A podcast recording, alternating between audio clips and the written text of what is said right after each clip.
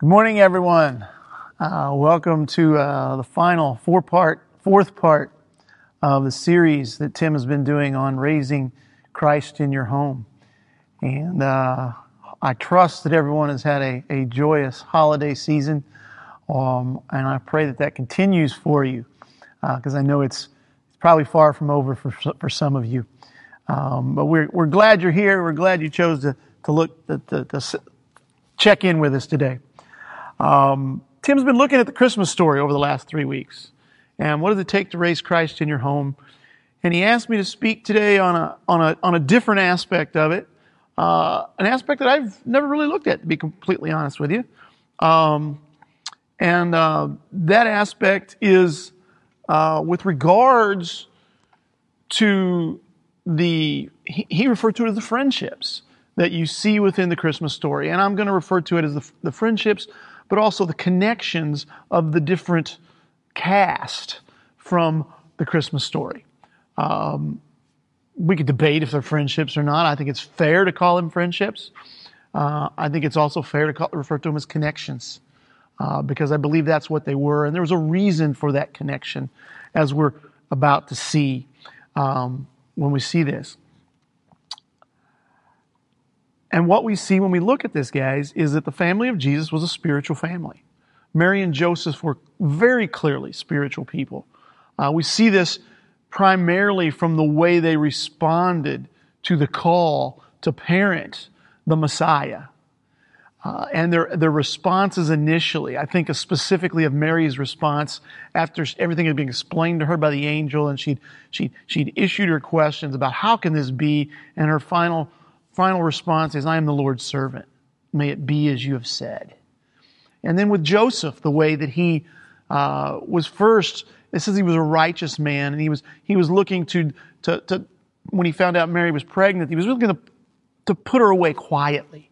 He, he was going to, righteous man, he, he, says, okay, look, I, I, I have a right to a divorce here. It's the right thing to do, but I don't want to shame her. And when, he ha- when the angel comes to him in a dream, he responds to it. He recognizes that this isn't just, you know, he ate burritos for supper or had some Sudafed before he went to bed. This is the Lord speaking to him. This is the Lord sending him a message uh, from heaven.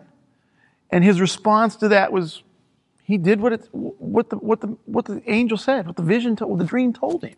He took Mary as his wife. He didn't sleep with her till after the child was born and he became the father of our Lord and Savior Jesus Christ.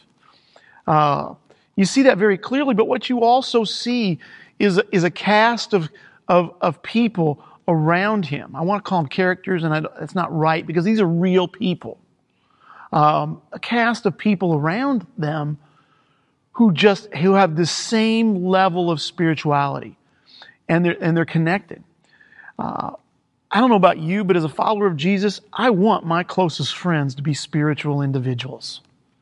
And it kind of leads us to the next question. Well, how do you define spiritual? What does it mean to be spiritual? That's a, that's a great question. And as I prepared for this, I looked it up in the, in the dictionary, what spiritual mean. I didn't like that definition because it, it didn't, it didn't factor in the Bible. It was just in a general way, spirituality. And so this is what I came up with. Uh, spiritual is, I believe, a spiritual person is someone who believes in the reality and influence of the spiritual realm and the spiritual beings in that realm as described in the Bible. Okay? Someone who, who, who believes what the Bible teaches from beginning to end about there being a spiritual dimension known as the heavenly realm or the heavenlies or just plain heaven where God resides, where Jesus is now crowned as our king and is enthroned as our king, and that there are other spiritual beings there, and, and the spiritual realm not only has influence, has concern with what goes on here in the physical realm. And uh, we're not just out here on our own, left to figure it all out. And you see that completely in the Christmas story and the different characters. Another way of saying this, uh, for those of us who you know are familiar with the rest of the New Testament, is uh, spiritual means I live by. If I'm spiritual, it means I live by the Spirit. I walk by the Spirit. I'm led by the Holy Spirit in my individual life. And guys, I believe that this is a significant part of the Christmas story um, for that very reason. Because spirituality and, and, and the spiritual world is such a major part of the Bible. And I believe a true understanding of and belief in the spiritual realm is under attack in our world today. Uh, I believe that you see that uh, it, it, it's in very subtle ways. And I believe that what we've experienced here in 2020 during COVID world is, is a very good example of that. Where, you know, one of the phrases of the things that's going to come out of our time here in 2020 is, is the phrase, I'm following the science. And I, guys, I believe that that phrase is, is, is in existence. It's there. And it, it's, it's placing science as, as the supreme authority in this situation. Now, please don't misunderstand me. Okay? I'm not opposed to science. I'm not saying science should be ignored or that we need to deny it or even that we need to rail against it. I believe we simply need to put it in its proper perspective. Science deals with understanding the physical world. It looks at the physical world and says, this is what's going on, this is what we believe is going on, this is what, therefore, we can reason, say with reasonable certainty that this is what is going to happen. In COVID world, that was true. 12 months ago, the science said this virus is going to spread like wildfire. And it did. And I'm not, I'm not, don't believe anybody should deny that react, the contagiousness of COVID 19. Okay? But one of the things that I've, that I've noticed, and this is just as a general statement, I hear the statement, I'm following science nearly daily. You hear it in the news, you hear it from individuals.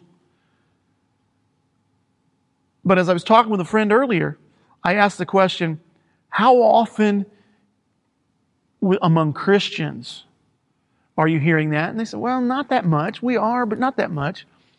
And then I said, Well, how much are you hearing? I'm trying to follow Jesus during, the, during COVID 19. And there was just a shrug. No, I'm not, I'm not hearing that. And sadly, it's, we may not get full behind the science, but we're also not putting as a, as a counterbalance our, our faith in Jesus. And you see, guys, I believe those two can go together. The science of the, that says this COVID 19 is contagious is very real. And you see, as uh, you, can, you can do it one of two ways with that. You can say, yes, it's very real, but my faith tells me that I need to have a connection with other disciples. I need to have a connection with other followers of Jesus.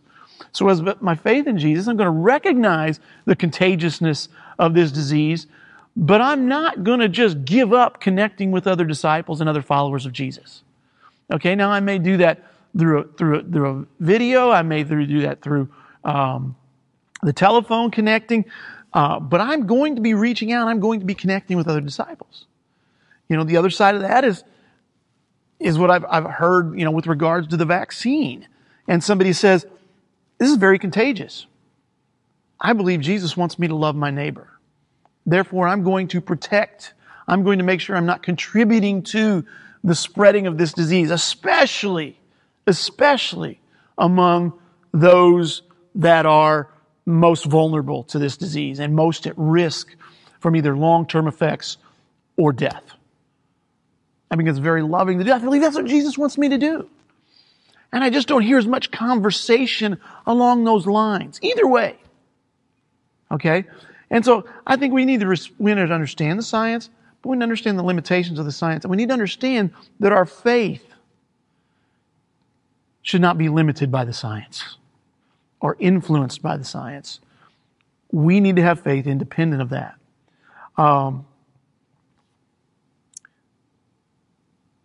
And all I'm trying to say, guys, is that science is not the final authority. And it's in our world, it's becoming that. And I believe science, because science only deals with the, with the physical world, science has nothing to do with our spiritual life. It does not even try to define spirit. It can't test spirituality. It can't, it can't prove the spiritual realm beyond uh, saying that there's a theory that there are multiple dimensions. Okay? And I believe in multiple dimensions, or at least two spiritual world and the physical world. Spiritual realm, physical realm. And we live in that. And so, guys, as we look at this, and we look at the Christmas story, I just want to encourage you to look at this because there's, there's the Christmas story is full. The main characters have to be described as spiritual people. While at the same time, there's another group of people. They're in the minority. They're not held up, except as bad examples and those are primarily the religious people. Okay? The spiritual people we know. We look at Mary and Joseph, and I've already spoken about them. We look at the shepherds who are receptive to these angels uh, coming to them and declaring to them about the king, and then going and um, visiting, visiting Jesus while he's still in the while he's still there in Bethlehem. Um, it goes, the story continues on, and you find uh, people like Anna and Simeon who spent their every day of their life, it sure seems like from the, from the text, at the temple. It said that Anna had been, she had been widowed after seven years of marriage, and it's, it was, it was now 84 years old and was still at the temple every day fasting and praying. And one of the things I love is that after she got to see Jesus, as a baby and recognized him as the Messiah. She said she went, she went around talking to everyone who had been waiting expectantly for God to rescue Jerusalem. She was connected. She knew who the other spiritual people were, and she's reaching out to them. Here's the people who are waiting for the Messiah to show up, waiting for God to rescue Jerusalem. And she's, I got to see him. He's here. And there's this connection going on between spiritual people.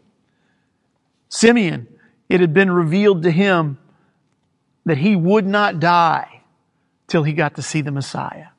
And when he sees Jesus, he prophesies about him and tells Mary the good, the bad, and the ugly about what's going to happen with Jesus. He's going to save the people.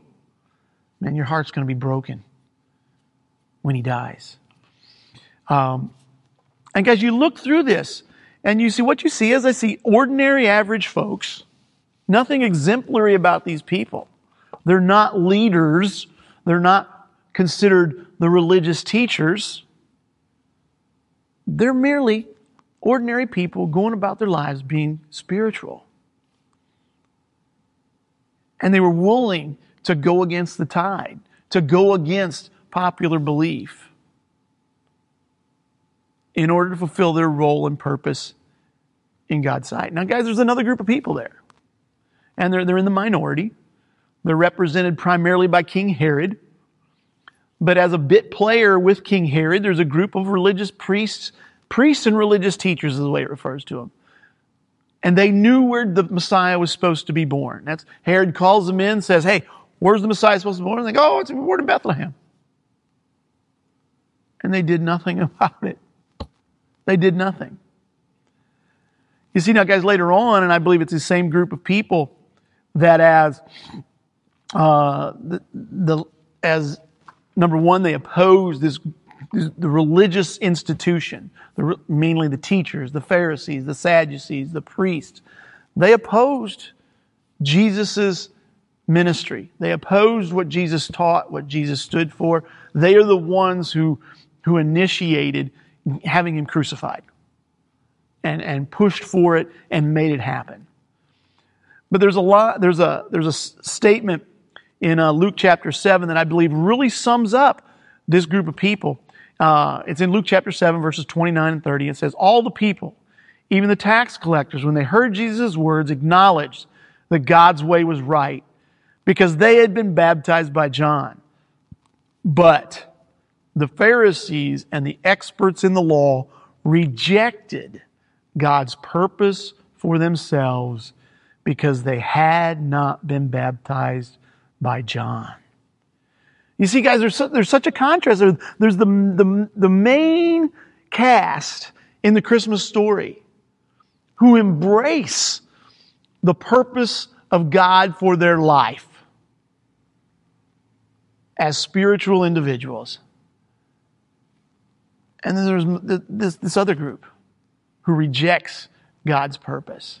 And even though they had knowledge and had information, at the end of the day, they were unspiritual people. And so, guys, when I think as we look at the Christmas story, I think it's, it's a good time to examine ourselves and the friendships that we have. Okay? I don't know about you. I, I think I made this statement earlier.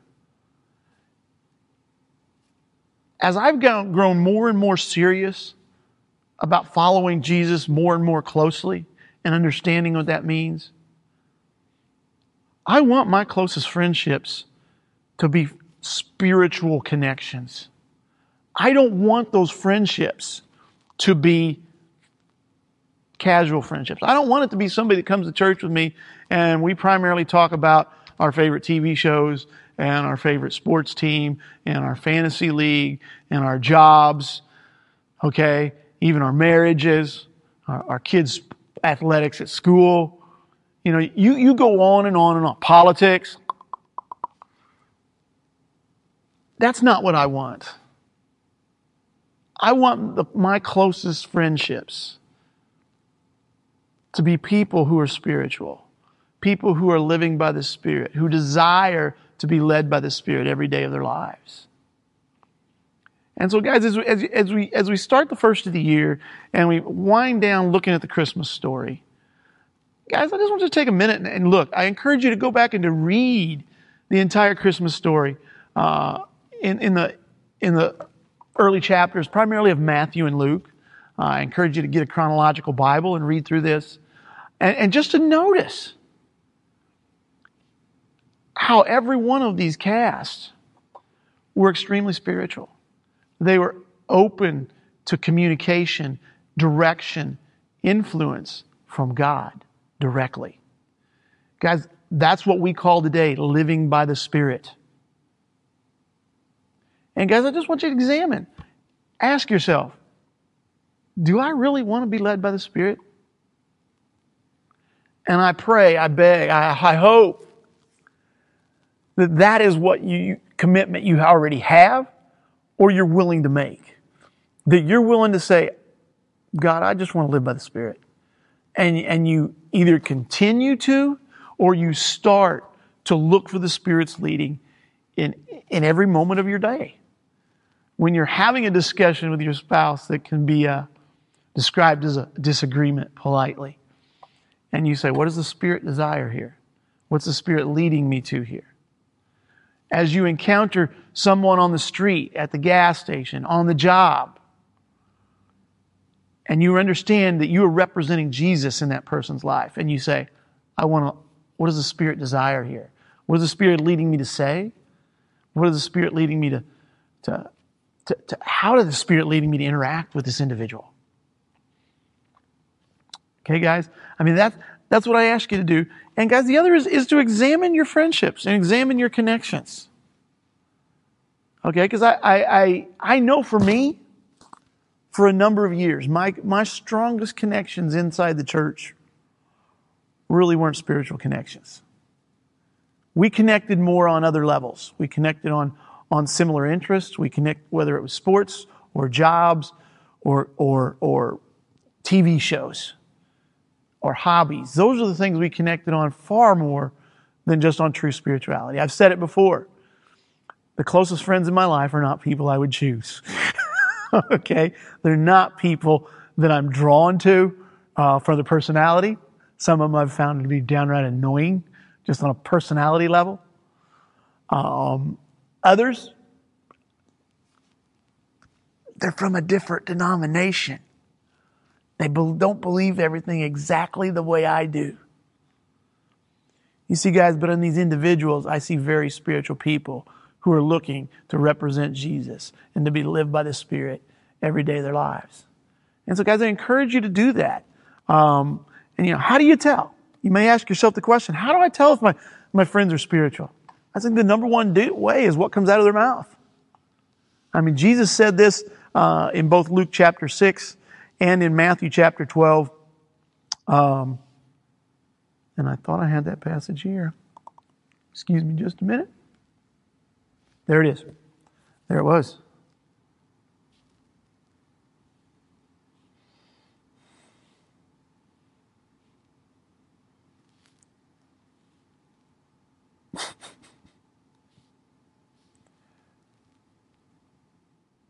This is what Jesus says in Luke chapter 6. He says, No good tree bears bad fruit, nor does a bad tree bear good fruit. Each tree is recognized by its own fruit. People do not pick figs from thorn bushes or grapes from briars. A good man brings good things out of the good stored up in his heart, and an evil man brings evil things out of the evil stored up in his heart. For the mouth speaks what the heart is full of. Guys, you want to check the spiritual level of your closest friends or, or your friends, period. Listen to what they talk about. Listen to what they talk about first. And guys, look at their lives. Look how they live. Look how they live. Guys, I encourage you to choose to live a more spiritual life yourself, to live by the Spirit, and desire to connect with other followers of Jesus who are living by His Spirit as well. I pray that God will bless you during this holiday season and as we go into 2021. Let's pray. Father, I, I just thank you so much for your word. And I thank you for your spirit. And Father, I thank you for the way you are true to your word. And you truly do lead us by your spirit when we look to be led by your spirit. Father, your promises are true and your promises are real. Your promise to, for your spirit to lead us is just as true as your promises were that, that Jesus would come as the anointed king. Father, I pray that those are things we put our we can we can believe in and we choose to believe in. And Father, we seek to live by your Spirit and represent you in this world. And it's our King's name that we ask these things. Amen.